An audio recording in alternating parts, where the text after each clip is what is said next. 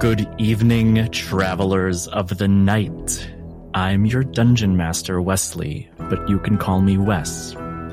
A few months ago, we set sail to try a new type of tabletop role playing game series. Something more ambient, thematic, more character, less above table, immersive with an exciting story and emphasis on growth of plot and character.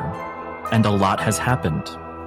We set sail on her royal rose. We slayed Dr. Buring, someone critical to the Van Thorn family. We met a cult. We burned somebody's house down. And so let me invite all of you, players and listeners, to this episode, one steeped in the consequences of player actions, dust to dust. Today we're joined by our regular crew, Shane as Trevor, Ari as Esperanza, Matt as Nihilus, and Asteria as Dr. Glass. Let's play the intro.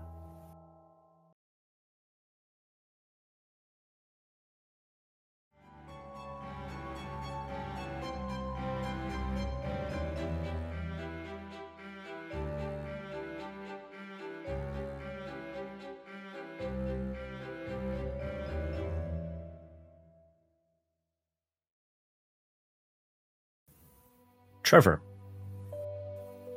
You may have brushed shoulders with Esper if you'd gotten up just a couple hours earlier, but there was a farmer's market outside of the Whaler Hotel. When you woke up, somehow the day was a bit more peaceful and idyllic than the days have been.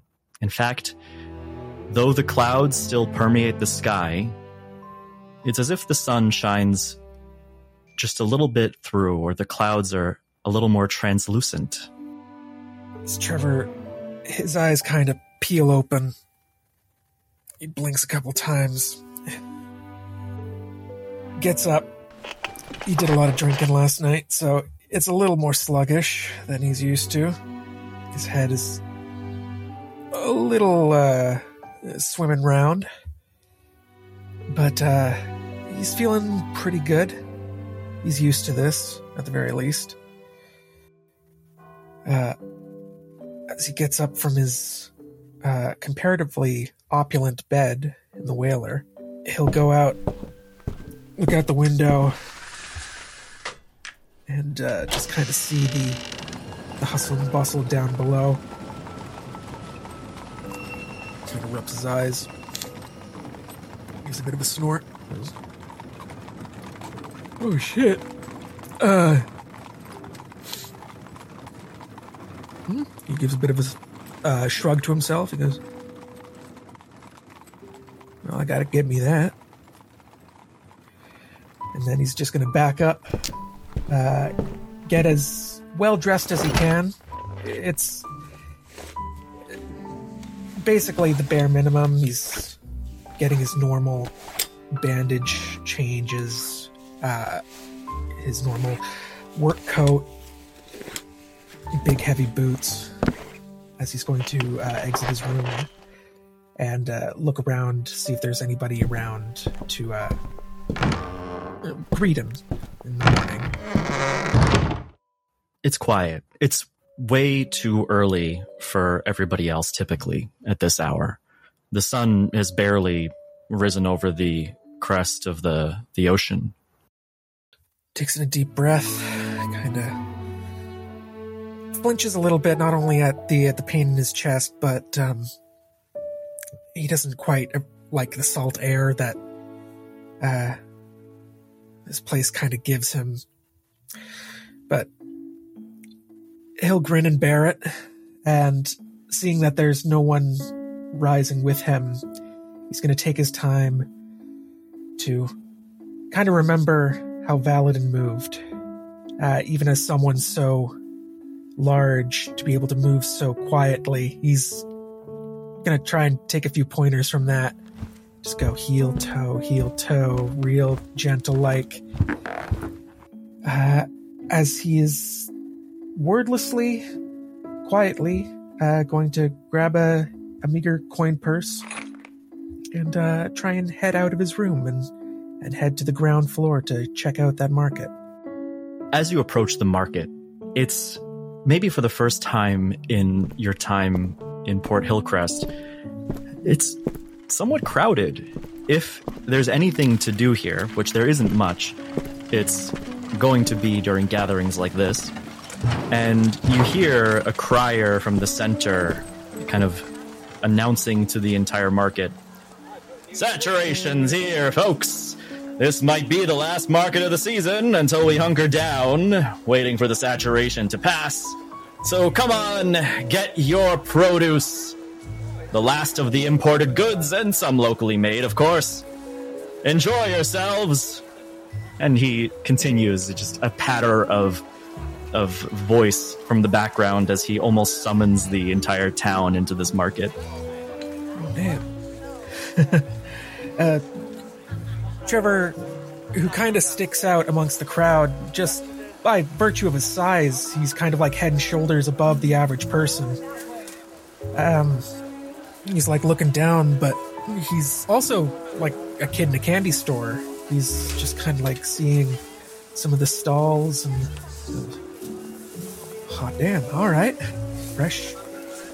Not as fresh as it gets over here. Uh, alright, hold on. And he's gonna try and make himself as uh, easy to pass as possible as he's basically uh, wading through a sea of people. And uh, he's going to uh, go and talk. He's first actually going to try and approach that crier uh, and just kind of like calling out over the hustle and bustle, just go, Oh, hey, yo! Uh, what's good? And of course, the. Oh, yes, of course. He lowers his voice for a second, stepping down the podium. You'll find everything you want here. We've got produce from overseas. We've got produce locally, though not much grows here. Um, and as you look around, you see the, the different stalls with fruits and vegetables. None of them as fresh as you're used to from your hometown of Beale. In fact, it's probably a paucity compared to what you've seen in these idyllic times of past for you. But it's still something, and it's probably the most fresh produce you've seen on this island up to now. Damn, alright. Uh, hold on.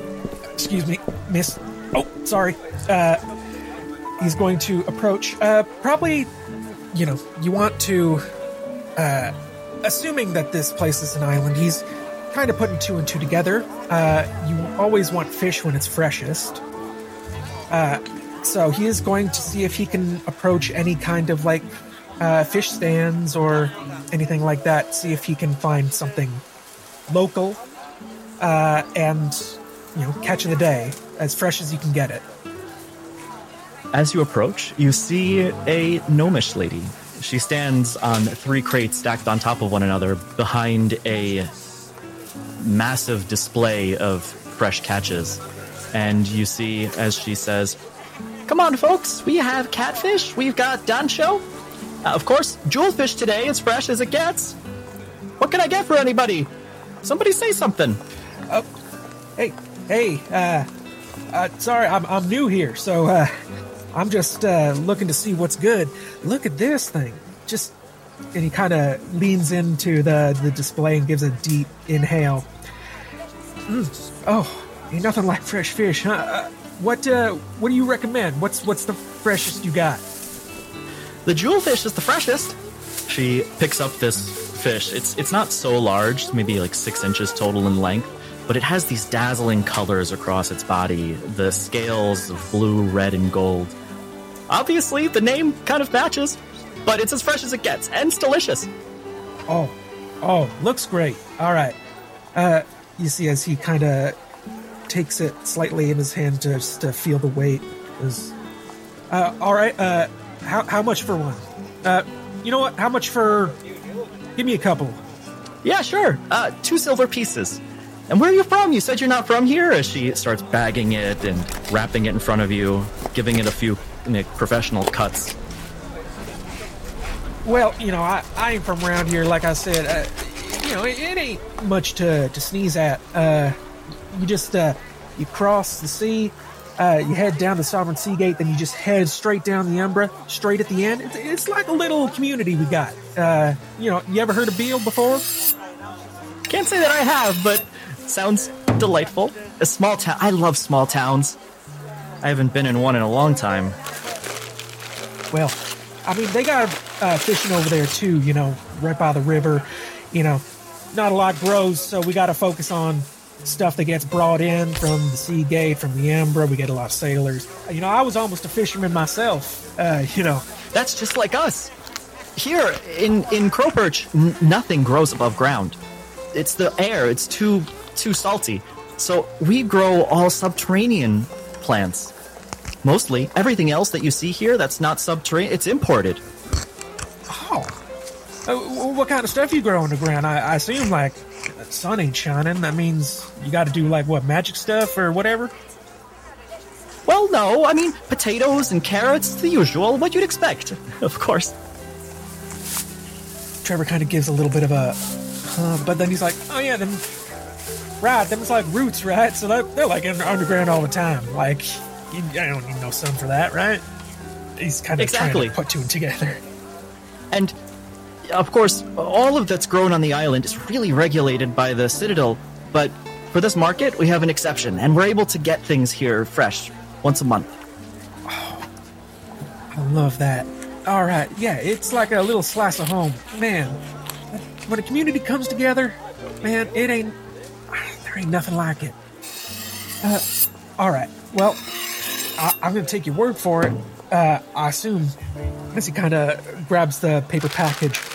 Uh, I got a few friends up top in the whaler. They're uh, staying with me. I think they're really like this. I'll have them waking up to some fresh fish. Uh, try and fry it up nice. Maybe grab a few vegetables while I'm here. You know, like I said, we got to get them while they're good, right? The saturation seems to be uh makes it so that the getting's a little slim, right? So, got to get it while I can. Yeah, usually the the market kind of it has a little bit less during the saturation. It's never come this early, so I really don't know what what's going to happen. I, maybe the imports will simply not be here, but but I think this is the best chance to get fresh anything, really, except for fish. There's a lot of fish.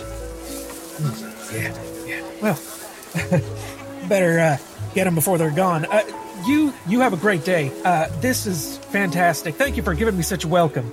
Yeah, of course. Oh, you know what? Just take this too. And she grabs a few of the, the mollusks there and bags them and sends them over.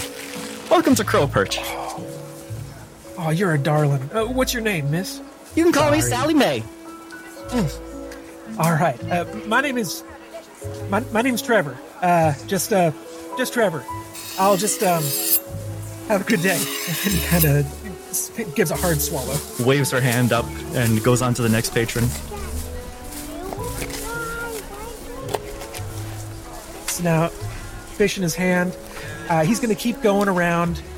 Uh, I mean, he's he's not super sociable, at least with you know the people that he's uh, amongst. But when he's speaking with the people uh, handing out produce, he'll ask about where it's from. He'll ask about you know what's the freshest stuff he's got because that's that's the main thing is he wants as fresh as it gets uh, and then gets himself a bunch of fresh uh, vegetables, fruits, um, and is basically just kind of in his uh, down home element.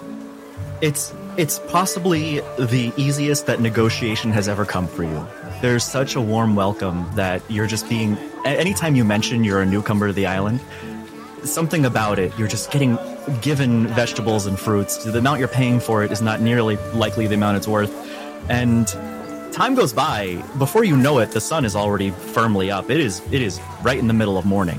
Uh, maybe even getting closer to afternoon. You are carrying at this point more than you expected to get, like a crate of various fish, fruits, vegetables, meats, um, even milk. Oh, yeah, incredible. Uh, yeah, he would need that too. Uh, he's basically with this big old crate uh, in his hand, realizing the sun is now up, realizing that maybe uh, the guys are starting to raise up uh, for the morning. He's going to uh, thank every single vendor that he meets, and he's going to try and make his way back to his room to start cooking the stuff up. You head out of this farmer's market. The crier still continues, his voice booming over the city, likely be heard from streets down. Uh, back to the courtyard where the whaler is, and you see the the clock in the center, this mechanical masterpiece. Frankly, it's very it's very impressive. It's like this work of art and machine that really doesn't hasn't existed many other places. And as you approach the Whaler Hotel, you see the doors are open. But there's a guard standing out front. And there's a few people who are standing to the side in front of the window uh, the guard seems to be speaking to some of them. Um, and as you get to the gate, he puts his hands up. Oh, uh, sorry. Uh, just a moment. You're gonna have to wait. There's, uh, well, maybe 30 minutes. 30 minutes? I, I just stepped out there like an hour ago. What, what happened? Oh, uh, there seems to have been an issue with some of the patrons, and we're just we're waiting for it to clear up before we reopen the the lobby. Well, I mean, I'm, I'm just I'm heading straight for the elevator. I, I, I just got a room myself up on the top floor. I ain't got to talk to no reception or nothing. Oh, you're a guest. Um, and go ahead and roll like a persuasion check. Okay. Uh, persuasion. Uh, big old six. Look, this is going to be a little bit. I promise you, be, let you right back in. Even guests are being held outside right now. Oh, uh, sh- sure. Uh, if if you could even just uh, tell, uh, I got some some uh, roomies uh, over, and uh, they they're also in the in the room. You know, just if you could let them know that that I'm out here. Uh, just make sure that that they know I'm I'm not like missing.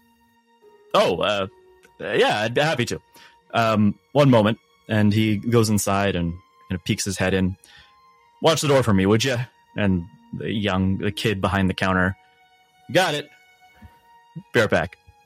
As as that's happening, can I try and like stand up and like get a peek inside and see if there's like any hustle and bustle and uh, what this whole thing is all about? You you're tall. You can see over these the, this small bit of crowd and as you look inside, you see the lobby is empty. The elevator uh, seems to be uh, kind of going up and down because there are a number of guards uh, that seem to be kind of crowding around this hall, maybe six of them. Um, and each time the elevator comes down, another one or two get inside and go up, and then it comes down again. Somebody comes out. Something's going on in an upper floor, but guests and patrons aren't being permitted any sort of movement. Oh, uh, without thinking out, without uh, saying it out loud, he's thinking like, Oh shit. Was that. Did they find Margaret? uh, and without saying anything, because when the going gets tough, he was trained uh, with Black Bulls, with uh, as a mercenary, as a farmhand. When people of importance start asking questions, you shut up. Uh, and so he is just going to take his little crate, uh, and is going to back off and let these guards do their business for as long as they need to before he can get, can get back in. He comes back eventually. Um, sorry, could you remind me, uh, room was it that you were in? Oh boy. Uh, we were in the sixth floor, weren't we? Yeah. Uh-huh. Uh, yeah. Uh, sixth floor. Uh, you know, if you could just uh talk to uh, her her, her name is uh, and he's gonna kind of put his foot in his mouth a little bit.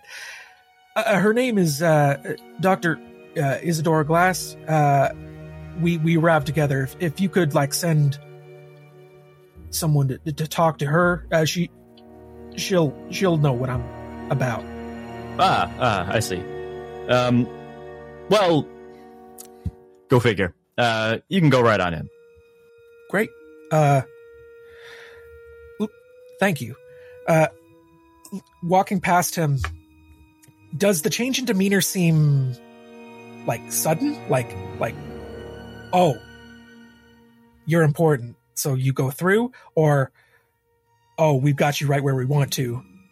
We've got you right where we want you. Go on through. Go ahead and roll insight. Mm. That is a 12. Uh, I'm gonna use my Band of the Betrothed to uh, re-roll that. Okay. Um, I'm gonna spend the charge on that. Uh, and try again. That's even worse. So that's a 12. To say that nothing was odd about that would definitely that wouldn't suit the way it feels. These other people are being held outside, and it's as if the moment you mention Dr. Glass, there is a a change, and you are permitted entry. And something about that might feel off, but what exactly is, is hard to tell. Great. Thanks. Uh, gotta cook up the fish while it's fresh, you know what I'm saying? It goes bad quick. so- if you don't mind me. of course. All right. Shuffle his way past. You get to the elevator where a couple of guards have just stepped out, and uh, the next pair uh, seems to wave you forward. You hear, "You can, uh, you can go ahead of us." Oh, uh, thank you kindly. Uh, gives a bit of a nod of his head as he's still holding the crate. Goes, uh, uh, thank you. Uh, good luck with uh, whatever it is you're uh, you're looking for. You step into the elevator and select the sixth floor. It, in a belabored engineering sort of sound, it lurches as it begins pulling up the hotel. And as you approach the sixth floor, the elevator opens, and you see the door to the room is laying on the ground in front of it. He is going to uh, make a hurried run for that door. Run down the hall, passing the lanterns on the walls, the the pictures, the paintings of what is a old Victorian hotel revitalized. And as you get to the doorway, you see the room has been tossed. The couch laying on the ground upside down, the coffee table smashed, the other two doors also hanging off the hinges, they're broken as well. You see the drawer of teas tossed onto the ground, the kettle bent and dented across the room, and every single dresser and drawer is open. Uh, hold on, hold on. Um, he's gonna rush in, um, looking around, giving it a quick once over. Can he see if was this just a was this just a raid or was there uh, a scuffle? Roll investigation. Oh, that's not a good idea. Uh, that is a twelve. You step into the room, having to push aside a bookshelf that was tossed in front of the door. Stepping over it, you get to the center where you can see into both rooms. You see signs of drops of blood on the floor, little spatterings. You see the rooms are empty. Everything has been ravaged. Paintings on the wall fallen and broken. The suitcases and belongings, whatever had remained from everybody, is not present. It's it's almost like a crime scene. Oh no! Oh no! No! No! No! No! No! No! Uh, he's going to look. Uh, first, we see uh, Trevor looking out back into the hallway uh, before he ducks back in. Tries to like has the door when you say it's been knocked open. Is it like still available to be closed, or has it been entirely knocked off its hinges? The door to the suite is completely knocked off of its hinges. The door to the bedrooms are hanging on just by a splinter of wood, a bent hinge. Uh, uh, Trevor is going to kneel down uh, at the kick down door. He's going to lift it up and try and uh, push it back up against the frame, just in a vain attempt to cover up the entrance so that if someone else comes in, he knows. Um, and is just gonna like push it up against the door frame, not trying to attach it by any means. He's then going to turn around and very slowly go room by room to check and see if there's anyone still here. And you know what? I'll, I'll, I'll wait and see if there's anyone still here first. Roll perception. He is very cautious. He is at the ready. His fists are clenched, white knuckle through his bandages. Ah, that is a modified 20. You step into each bedroom, slowly opening each closet, looking behind bookcases and furniture, peeking under the bed to make sure that you're alone in this room, but there's something that you can't shake. You you don't feel or you don't see anything, but you feel a presence. It's as if it's as if you just want to look over your shoulder one more time. And I'm sure you do, looking back, but nothing's ever there. But it almost feels like you can feel breath on your neck. Something always behind you. Roll a intelligence saving throw. Oh no. Yeah, here we go. Uh, that is a nine.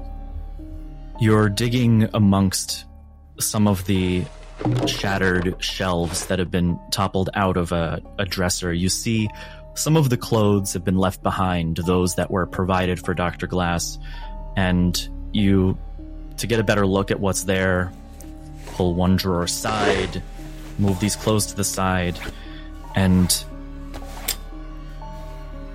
suddenly it's as if a switch has been flipped, but not a light switch. Immediately, everything goes dark.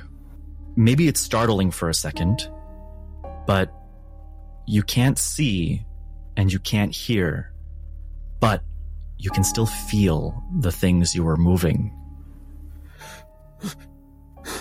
Uh, immediately, once his eyesight goes black, uh, his hand goes uh, to his eyes for two seconds. Before now, he's in fight or flight. He's like, someone's getting the drop on me now. Uh, he is just going to turn around, basically swinging out his arms to see if he can catch anyone in front of him. He's going, what, what, what's happening?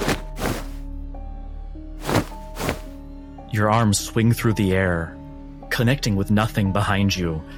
The place you are in the room, you know the room's well enough to know kind of your general position, but your hand hits the shattered closet door and you hear in your head, Now, I've got your eyes and your ears. And if you play nice, I'll let you keep the rest. Would um would Trevor know this is more a question for Esper. Would Esper have made their exit known to Trevor? Oh, when you mean that Esper left to go get laid. Esper did let him know, as Esper also let Glass know that she would be returning later. Yes. Right. Okay. So maybe there's like, even in that, like knowing that they at some point probably came back, maybe there's hope that uh, Esper's not been taken. Um, he is still reaching out and walking forward, blind, deaf. Um, goes, Hey, no one, no one come near me. And then, as he says that, before anything else happens, not hearing, like, does he hear himself talk? You have no hearing.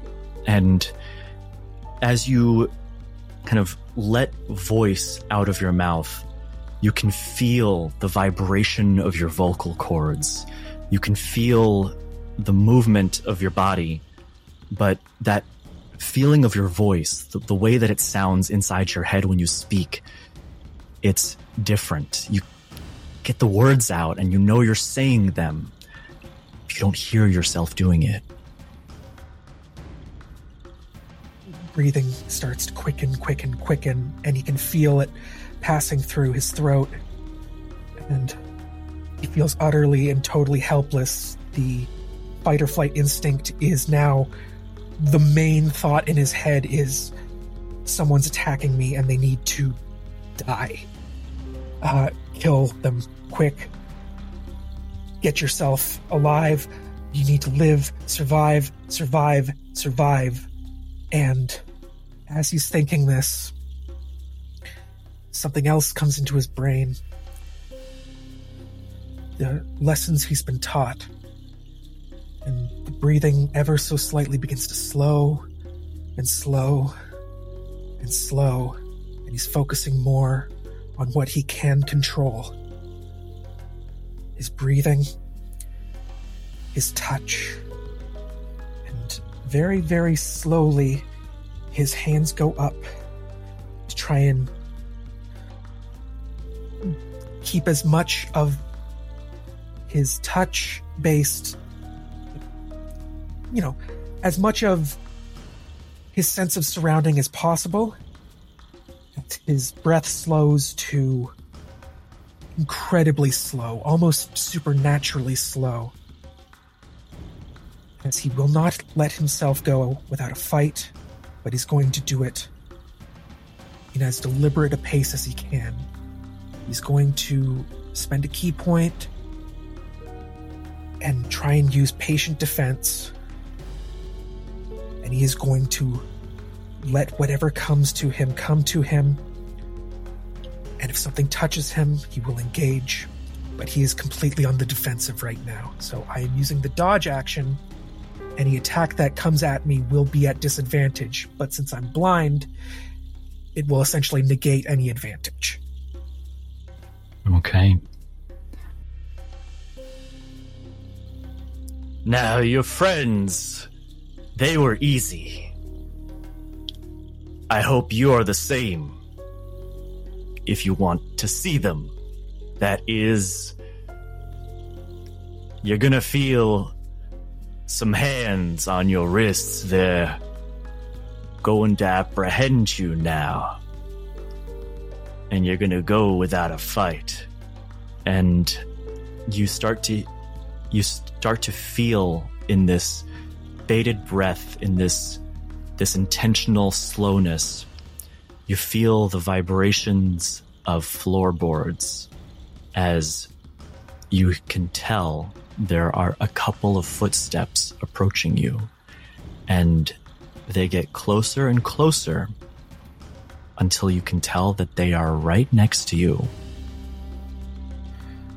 As this happens, he is still focusing solely on his breathing, hearing it in and out. He has not responded to the voice in his head. He is focusing on the steps. Seem to be two people rapidly approaching. And he is holding his hand out and just remaining still. He is waiting for the grip on his wrist. As a hand tries to, not so hostilely, but firmly grabs your wrist. In fluid motion, he is going to attempt to pull his wrist toward himself. And without trying to jerk the grip away, he is essentially trying to lead wherever this hand that is gripping him leads to, almost like a dance, trying to pull him in front and just with one solid left jab, just aim from where he thinks the face might be. Roll to hit. Please with advantage. Adva- okay, if you say so. There's a combination of, you know, are we surprised? Are we, do we have no eyesight? And in this moment, though the rules as written would probably be something like, well, advantage and disadvantage cancel out. Uh, I think there is a level of slightly more advantage that I'm going to to give to Trevor here. Okay. I'll take it. That is a 21 to hit. Please roll damage.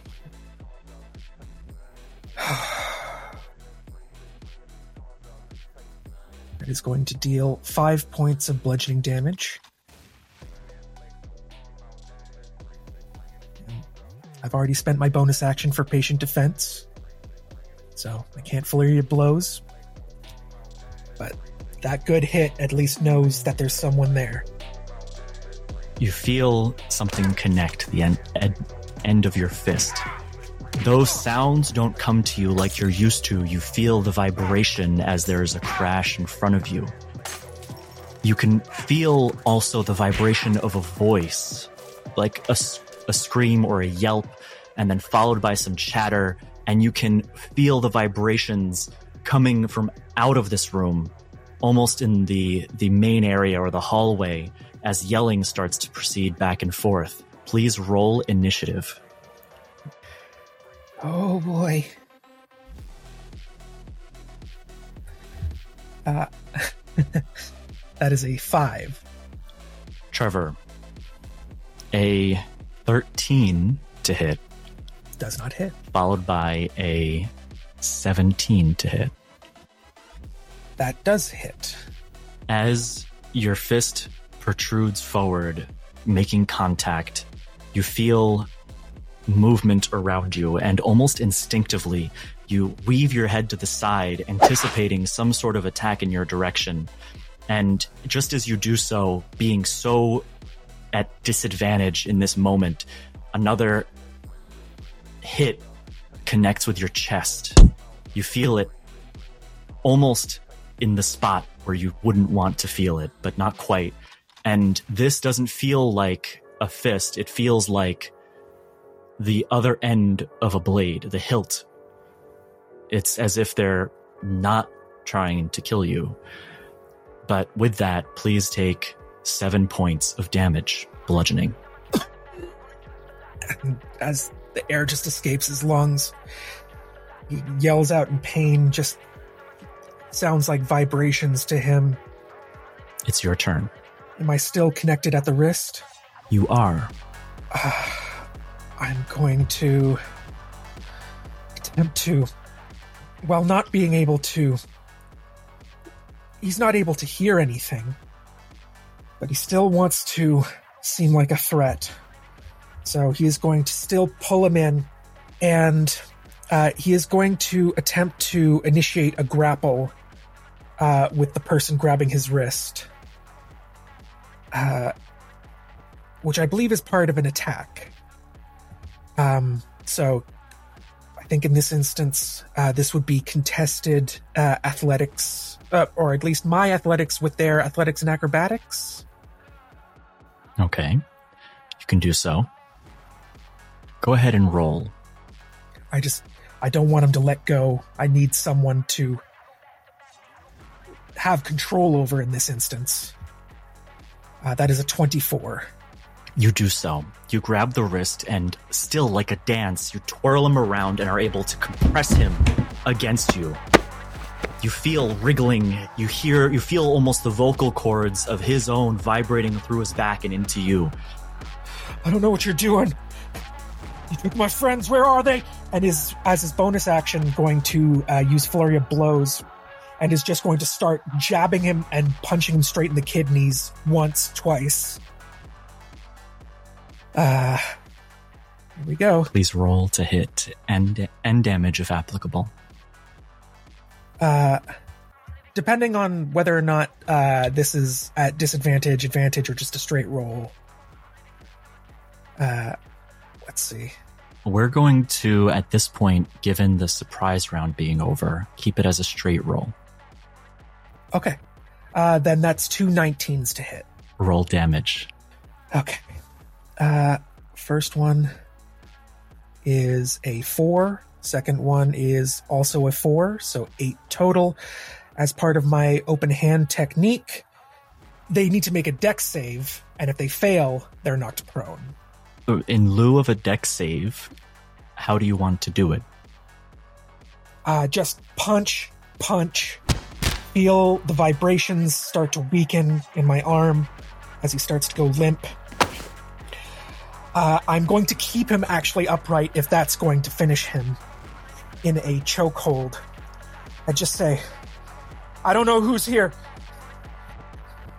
Just nobody make no sudden movements or I'll I'll kill him. Uh, I'm not going to try and kill him with the blows, but I'm just going to uh, try and use him as a bargaining chip, unconscious in my arms.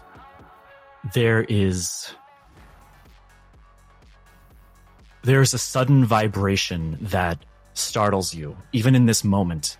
And it's so sudden and quick and begins and ends so suddenly, in fact, you can only presume it to be a gunshot. And his body goes limp in your arms. And you hear, Now, now. That's not what I asked for. So, you're gonna put the body down and comply, or we will make you comply. I'm going to. When I knocked out the body, was there a clang of a blade on the ground? There was. I'm going to let go of the body and blindly start feeling around the ground for some implement or the weapon he had. Please roll perception with disadvantage. Oh boy, this is this is a terrible, horrible, no good, very bad natural one for a three. Please roll an intelligence saving throw. Now, it is an 18, but that is a natural 20. You. Oh, wow. Okay. You are feeling around the ground, and the longer it takes you to find it, the more it you might be prone to feeling this sense of dread. This, like, if I don't find this, it could be the end. And you feel and you feel, and suddenly your hands start to freeze in this moment on the ground. They're almost petrifying before you until the willpower of this moment within your head overpowers whatever is happening to you. You regain control and put your hand right onto the blade. It's your turn.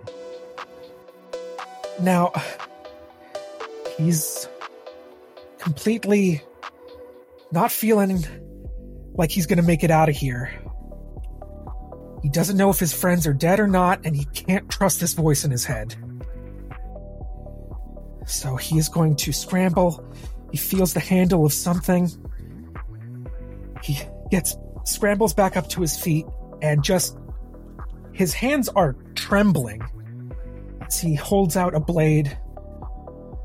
Um, he's not going to engage patient defense because he's just he is coming to terms with the fact that he could die here and he's not willing to go without a fight. Uh, he is just going to use his action to dodge um, just engaged in a defensive stance feeling the vibrations around him holding out the blade and he says out loud I don't want to kill you. I don't. I don't want to kill nobody. I don't know what's happening. Just tell me where they are. Tell me if they're okay. Out loud, he is shouting it at this point, seeing if anyone hears him. How many people are still here? Can he even tell? Through the vibrations in the floor, in the walls, you get a sense that it's no longer just one other person before you, but standing away from you, it sounds like there, or it feels like there are several, maybe more. It's no longer rhythmic, such that you can sense one footstep. It's more frequent, such that there might be many. And as you stand in this corner of the room, sword clutched by your side, ready to defend yourself at any moment, you can almost feel that you're surrounded. Now I can take you to them. That was the plan all along before you killed my guy. Still holding it. He's not attacking. He is waiting for someone to approach again. He can't, you know, he's, he's used his action. He's he's out of options. He knows that. But there's something in him. Bravery, stupidity. He has few things he's good at. Talking through things isn't one of them. To his detriment, giving up isn't either. He is just a cornered rat ready to bite at whatever hand reaches out at him. You feel movement toward you again, and this time, two approach. As I'd like for you to roll an athletics check. That is a 14. This time, as two approach, you feel grabs at both of your wrists at the same time. They're rolling with advantage as the two of them grab onto your wrists and slam your hands against the wall so hard so as to disarm the sword from your hand. And they are pinning you to the wall now. Now, now, this isn't your time. Your time is later. This is a time to comply. Don't fucking touch me! Get your hands off me! And he's just fucking still struggling as much as he can. I'd like for you to roll one more athletics check for me with a bit of a broader implication. It is a 22. You can tell as it's not just two hands or three hands or even four hands that are needed to apprehend you. The room is crowding towards you. There are people all around grabbing and pushing and, and lifting and you thrash with such fervor. It's as if you're, you're throwing waves of people to the side, or at least you might feel that way as this hand grabs and you push, and that hand grabs and you push, and there's a vibration of a tumble and there's a vibration of a crash. But with so many people crowding around you and trying to apprehend you, it is an inevitability that at some point you would be. Just as he doesn't go quietly. The whole time he's being restrained, he's being incapacitated, he is squirming against his against his restraints as his eyesight is completely blackened. He can only imagine the people around him, surrounding him. He's screaming himself hoarse. He is coughing up a storm with these screams. Just as he does so, he just thinks back. Just as there's no visual stimulation, the brain fills in the blanks. And he just recalls himself being stomped into the dirt by a bunch of different people. Sometimes it was school kids, sometimes it was drunken sailors, and now he sees city guards just tearing him apart. And there's nothing going through his head but just like fight, fight, fight, even as he's motionless. He still squirms, and as they take him away, almost like I would say, like for the sake of storytelling, he might just like wear himself out and scream himself into unconsciousness.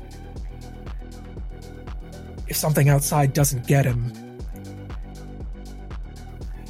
he's an animal and he's fighting like an animal. At some point in this fight, it does go dark. Not just visions, hearing, it's eventually a silence as inevitably you're carted away. And not knowing how much time later, Esper, you start to come to. Everything hurts. You are thirsty, you're tired, and as you look down, it's as if a burlap sack has been just ripped off of your head, and you see a man stepping away with a vial of slow ether that seems to have been applied to you against your will. Please add two more ticks to your tracker of slow ether. Two more in less than 24 hours? No, just two more, as this one, an empty vial is held in his hand as he steps back and lets it fall onto the ground. Son of a bitch. Um, what is around Esper that they can see? It's almost as if there's a redness to your vision around the edges. Your eyes feel dry. You can tell you're bruised and battered. And as you look to your right, you see as you sit in this wooden chair, hands tied behind the back of the chair, manacled, feet manacled to the base of the chair, you see four others, still with bags over their head, and you can tell that they are Dr. Glass, Nihilus von Stonen, Trevor, and one more who perhaps you don't immediately recognize due to the bag. Uh, their clothing wouldn't give me a hint. Please roll history. Not good, not good. Natural 20 for an 18. The clothing is surprisingly eloquent and regal. It's wealthy, even. And you remember seeing a very similar outfit on Lord Felix Royce. That's gonna make like there's a there's moments where they're they're squinting and squinting at him, like they're not sure, but all the same, the clothing is in their vision, and they're they know it. They have the memory ping, but it it makes them hesitate and start looking toward the others. Shift a little, try and get the stool to maybe jostle just a moment. See if there's any moment of reaction from any of the other four. You try to get the chair to jostle as this man in front of you steps back into the corner. You see a door beside him, a metal one with bars on the window, a center window towards the top. And as you jostle the chair, everybody else, you start coming to. The man walks forward past you, Esper, and rips the bags off of each person's head. Hey, not, not so rough. As Trevor kind of starts to stir awake, his eyes peel open, his head throbbing. It's just like last night, except intensified. There's he basically comes up with the bag uh, removed. His eyes start to peel open, uh, and he sees the rest of the group. He doesn't say anything, but he does give a bit of a sigh of relief that there are other people around that he recognizes and that they're okay, at least alive. It's the same thought that he had back at the hotel. Important people are talking, just shut up. and he just coughs to himself as he just looks.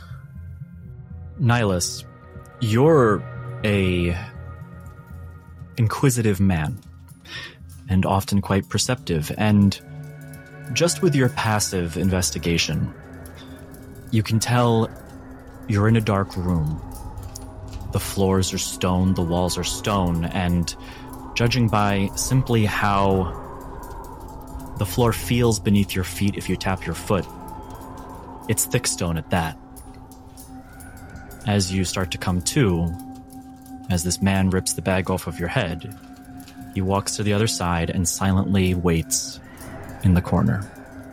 Nihilus doesn't speak. He tries to perceive himself to the best of his ability in a calm manner. It's the little things that count, not rushing his eyes all over the place, not trying to look, not trying to show emotion. And he's also going to just wait. And it's a little bit of this daring game between them of who starts first, who starts reacting. And he tries to just sit and watch. Maybe even understand better what's going on. Try to really look at his surroundings, at this man right in front of him. Dr. Glass, the bag is ripped from your head. You too, as with everybody, are manacled both to the feet of the chair and behind your back. Your cane leans against the wall in the corner, as with everybody else's possessions seem to be haphazardly piled in the corner out of reach for the moment. The door opens. And two what look to be I would call them guards, but maybe that's not the best approach because what they're wearing seems heavily clad in breamed metal. It's not like your city guard. These people are well, it's a good word, are packing. They, you know, they've got weapons, they've got armor. They look like professionals. It's the private sector. It's the private sector. You see a couple of heels walking behind them, but they look familiar. And just for a moment, let's think back what is the last thing that Dr. Glass remembers outside of the island of Crow Perch as it pertains to her past history with Dr. Hypatia Singer? Oh, well, we're asking the personal questions, are we? Maybe your last interaction, or like where would she have seen? Let's go back to your childhood. Well, we're going back uh, almost uh, more than 30 years to the end of Dr. Singer's fellowship in Glave's Watch when her, her year long fellowship, Dr. Glass is in her late 20s and Dr. Singer is a few years older than that and exactly as planned, exactly as discussed, exactly as Isadora always knew would happen. Hypatia's going back home to her husband and her career and probably other intense affairs with slightly younger women who are completely inexperienced with such things. And there's nothing to be upset about, is there? Because this was always what was going to happen. And Hypatia does not seem so very upset. It's a fond farewell. And so, what right does Dr. Glass have to be upset? She, at this point, is bowing her head to get into the carriage that is to take her away. And she looks back for just a moment. And it's like everything was said that needed to be said in that one look. And as there is a forlorn smile out of the corner of her mouth, she nods at you and enters the carriage.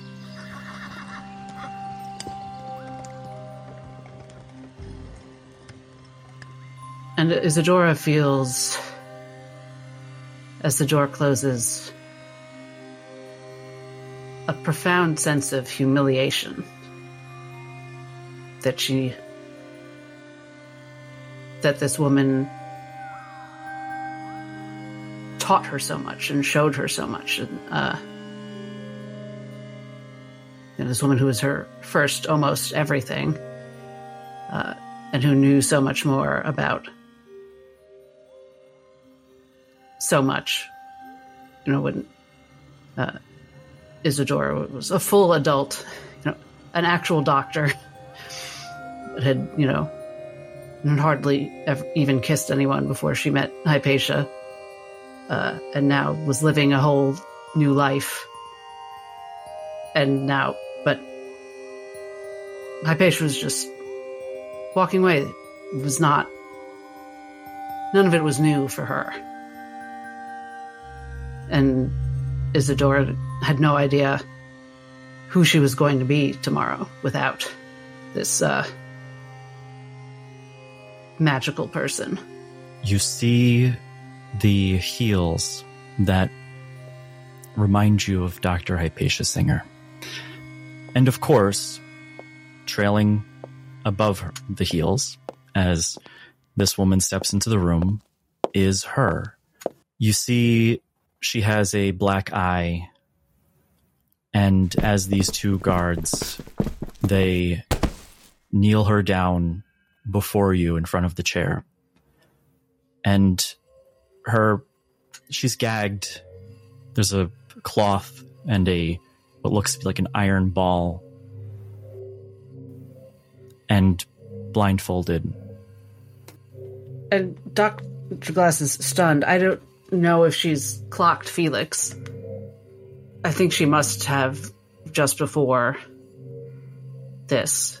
And it's sort of it's extra stunning just the having humbled herself to him just a few days before and like just because she's six sorry.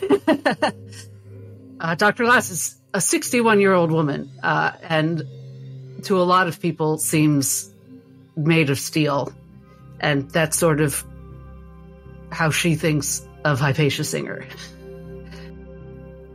And to see her like this is. It does not compute. And her first thought upon the bag coming off her head was actually something like, oh, good. Because it meant she didn't have to think about what had been going on with her and Luminoth. She was glad for a distraction, even if it was a life or death situation. And now she's afraid in a way that she's not usually afraid. The guards step away as this woman is patiently kneeling there before you. And again, there are footsteps towards the room. And Esper, you can at this point almost feel the tension that comes from these footsteps. You've had to experience that gate for a little while now, and it's never been a comfortable feeling in the short time that you've come to know this person. But trailing this time behind the guards reveals themselves to be a similarly gagged and blindfolded Mr. Augie. And can you remind us for a moment what might one of, if not your last, interaction have been with this man? Esper's last interaction with Augie was uh, probably well, honestly, it was her greatest act of defiance against him, which in the scheme of things was not that large. But at the same time, Augie had not truly met much resistance from Esper. Esper had been accommodating even if Esper was unpleasant with him. They had once upon her royal rose a sort of crass, snarky, bit of a back and forth kind of relationship. But Esper had been doing what Augie asked because Esper wanted to be compliant. But the final meeting, uh, Esper had been insistent, had been reminding Augie that the terms that Esper had agreed to in order to go on this journey had been broken, and they were doing very much what they could to see if Augie. Not that he cared, but more like to see if he was weighed down by the same precedents as other employees of the asylum while even outside of it. Um,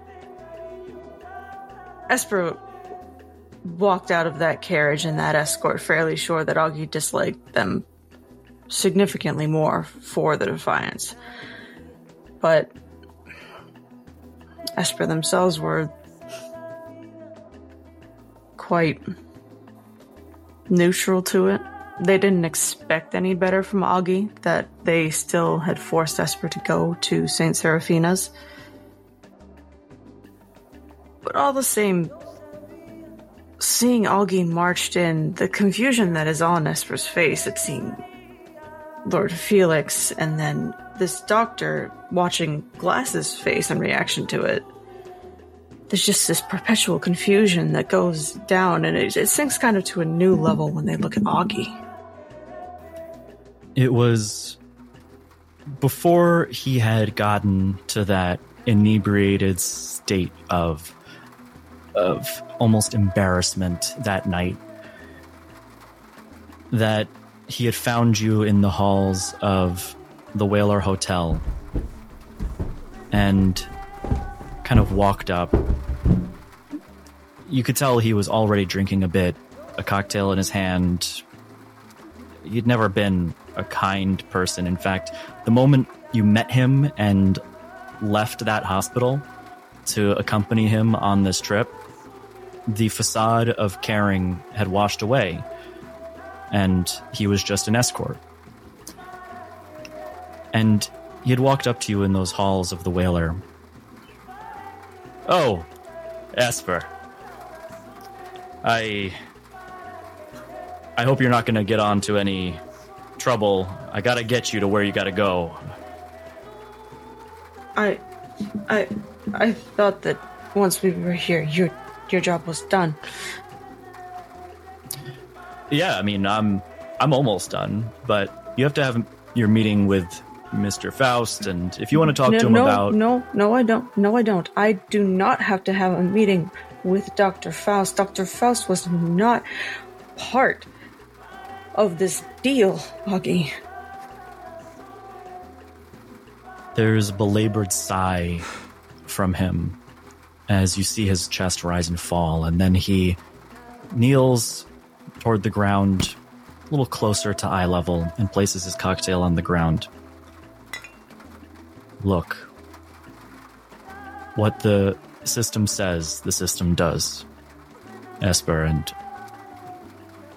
you're going to this meeting, and if you don't show up, I'm in trouble. All right, so maybe you'll get to see the doctor you want to see.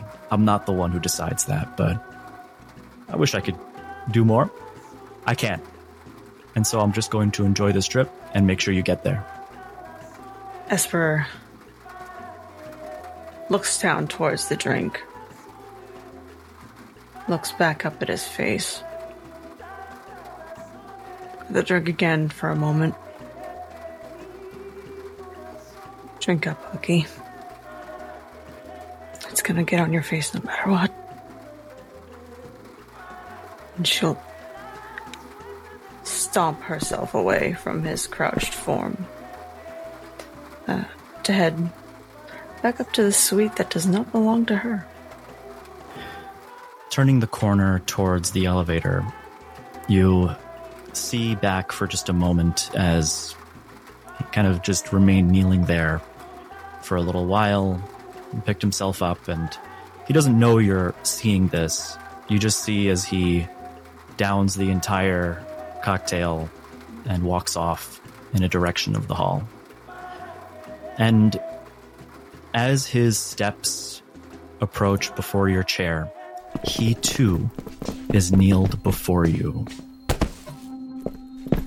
To Esper's utter bafflement, does he look similarly like he has been roughed up a bit? Not so much. He he doesn't look roughed up. He simply looks apprehended. I don't think he's the kind of person who would have put up much of a fight. What the what the hell? Hell? Why you? You can almost hear through his gag. Mm-hmm. She looks almost almost a little disturbed that he was brought here. But I think it is clicking in Esper's mind that Augie's probably the only person on the island that anybody who had been watching her would find some familiarity to. She's just gonna sigh, and her shoulders are going to begin to sag as she, as best as she can, slumps in the stool that shakes her head a moment. I am sorry. You got roped into it. Trevor. Another set of footsteps approach the door. Heavy ones, that of a bigger form of a person. Not ones you're too familiar with, but perhaps they strike at the. We've ever heard that before. And remind me, please, during the time you spent a considerable amount of time helping Ken move these crates as a favor in her royal rose. What was that like? Well, it was monotonous, backbreaking labor, but Trevor was no stranger to that. In fact, it was almost nostalgic. Moving boxes, Coming into the Sovereign Sea Gate, he saw marvels of technology that he had never seen before. Um, he had worked on uh, a ranch for most of his life and had to do most of the the backbreaking labor on his own. You know, he shoveled the shit, he gathered the hay, he broke the horses, fed the cows, milked the cows, fed the chickens. To come into a world like this is mesmerizing. They have machinery to do the moving. They don't need to they don't need to pay the machines. They don't need to uh, keep them happy. They just do the job. But that was always what he kind of saw himself as. As as he shoveled the shit, as he broke the horses, as he fed the chickens, milked the cows, he was happy. It was simple and it didn't pay great, but he knew his place. And it's that nostalgia that kind of drove him to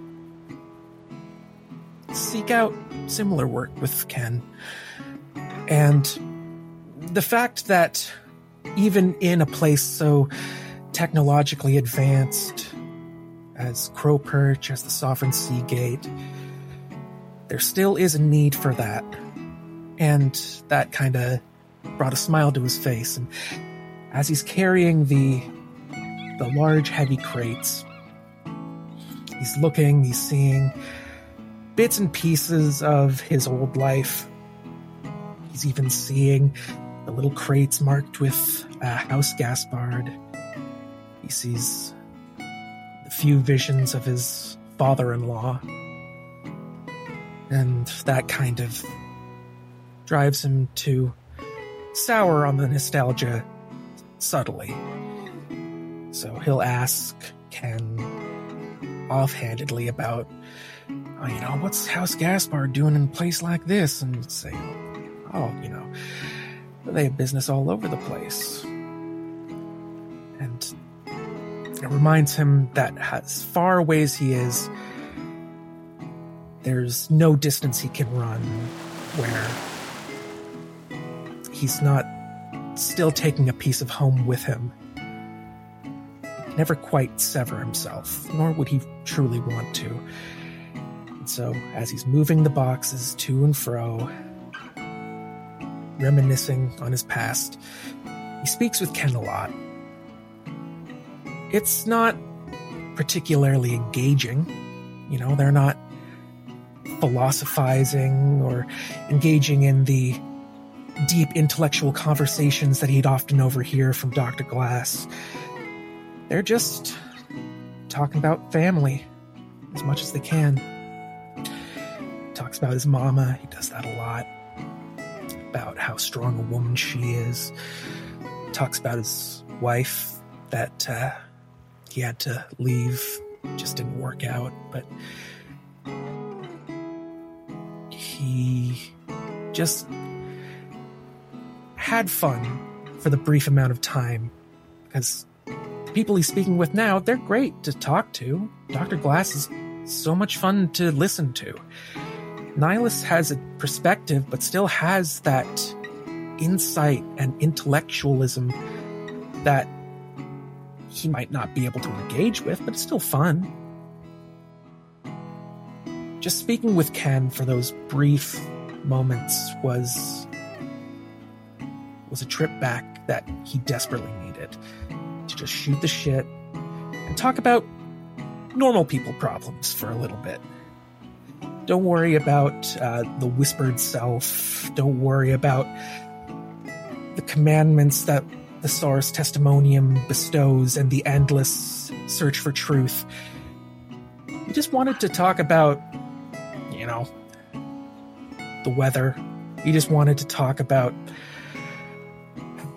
the last shift he had where he threw his back out and it hasn't quite worked right since. Talked about his wife and the joke that she told him right before he had to leave for his last mission. That's what he looks for in people. He looks for the realness.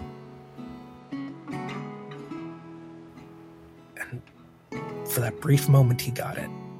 So, despite only knowing him for a little bit, he remembered his name. And he remembered his problems, remembered his family. And that meant something to him. He too is walked into the room. You see his hands, though manacled, his fists are scarred all across the, the fronts of them. He is not the kind of person who would have let somebody just take him. He is very battered and bruised, but he walks taller and confidently as he kneels down before you as the guards push his shoulders to the ground.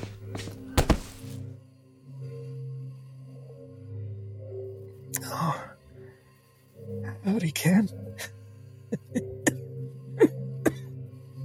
You can almost see the edge of his mouth turn upward as he just nods in front of you. I got you. That's a shame. Used you to get to me, huh? Oh. I'm sorry, man. I'm real sorry. He straightens his back and, with intention, gives his, shou- his shoulders a nonchalant shrug. And Nihilus, there is a final set of footsteps being led into this room. They're lighter, almost elderly. They don't strike the ground with confidence, but with a solemn intentionality, a a peaceful quietness to them. The guards even seem to walk slower.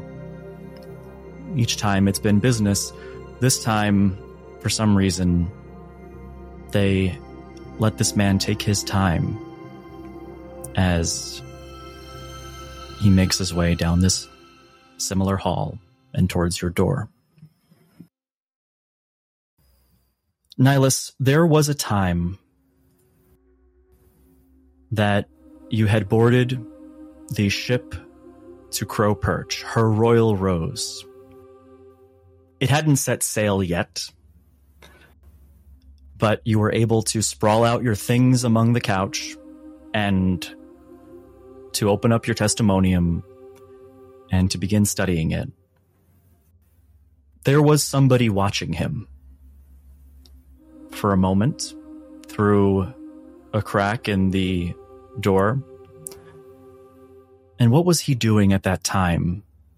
What was he thinking to himself? What he was doing is he going through the Testimonium Veritas, or almost any book at that from a scholar's perspective, is there's these different layers of understanding a book. You've you've read it, you try to understand it from the point of view from the one who made it, and then over time, it you get your own personal intake over it. Even though he's read it so many a times, he's made his own notes. It's it's almost like his own journal of a diary to the addition, the the rewriting of the verses that are in it. He's just thinking, writing down and he, he stops for a moment. He, he sighs and he says, God, what am I even do- doing here? But I have not gone back. Should I have confronted? Am I being a coward for fleeing? Or am I doing the right thing for following my orders, for doing what is right? I. Please show me a sign. I know we, you know, that's a lot to ask, and I really shouldn't. Not like that. I, I've doubt in my heart, and I, I want to stray away from it. There is always a path one must follow. This, this. I don't like this feeling. Ah, I should, I shouldn't bear too much. Oh. Father Patrick almost always taught me that the road ahead is the one I need to take by simply just doing whatever feels right. Stop trying to overthink everything and take it step by step. So that's exactly what I'm gonna do. I'm gonna try to find out. He closed the book just uh, to find out. As soon as I get off this boat, I'm gonna see if I can just get some more information about birds, uh, see what's up. I I really need to get my bearings. Ah. And he just looks stressed, really. It's not a man that's confident right now. He's in so much doubt and, well, he's homesick. There is a sound of maybe a, a very slight stumble as the person behind the door uh, might have accidentally brushed up too close to it. And footsteps away. And that's roughly when you begin to hear the frantic footsteps at the time, all the way in session one, of Dr. Glass Trevor and the first mate of the ship walking down the halls. The footsteps that walk through this door, blindfolded but gently, gagged but no iron ball, just a cloth. There is a level of respect that has been given to his treatment. You see Father Patrick Oop. as he is softly led across the room and knelt down before you. What? What? What? What? What? What? This, this can't be. What, uh, what's the meaning of this? What? What? You're here? How are you here? What? What has happened? Uh, uh, what? Uh, he, he, he, he tries to get closer to him. He, he tries to see how he's doing, but father, Your manacles, they they cinch against the wood of the chair as you lean forward, your feet and arms. The chair doesn't move. You can only venture to guess that it is bolted to the floor. And you see as Father Patrick kneels before you and he lowers his head into the angle of prayer. And he's silent as the guards raise their bodies up and yet again leave the room. What is the meaning of this? You hear footsteps down the hall. Just two sets of guards this time. No third person along with them. As they walk in with a mechanical metal disc in one hand. It looks technical. Dr. Glass, you would notice that it has some of that black obsidian like material that's similar to that of your cane. Nihilus, you would notice that it bears wires and cogs that are similar to that of the Vox Brass communicator that you were gifted at the beginning of the campaign.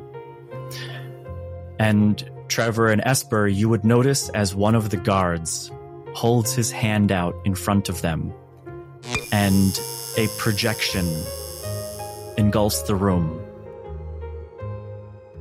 You see three people through this projection. In one corner, you see a man on a surgical bed, severely burned through his face. Sam Van Thorn being treated. On the other side,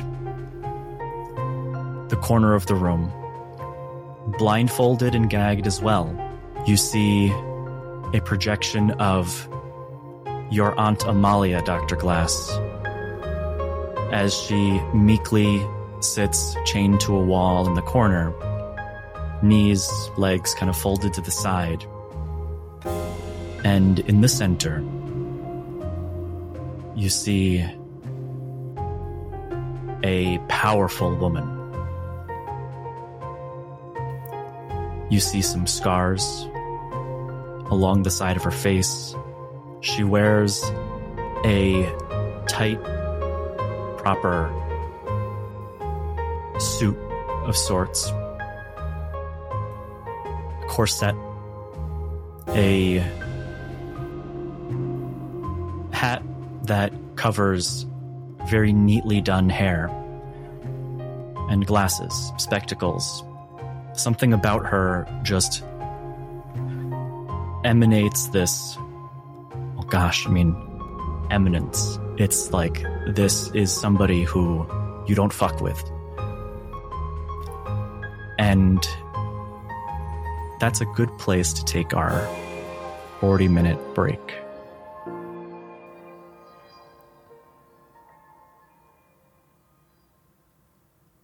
Oh, you're still here. Well, this is where the video ends, so you can click off. But if you insist on sticking around, I might as well give some quick announcements.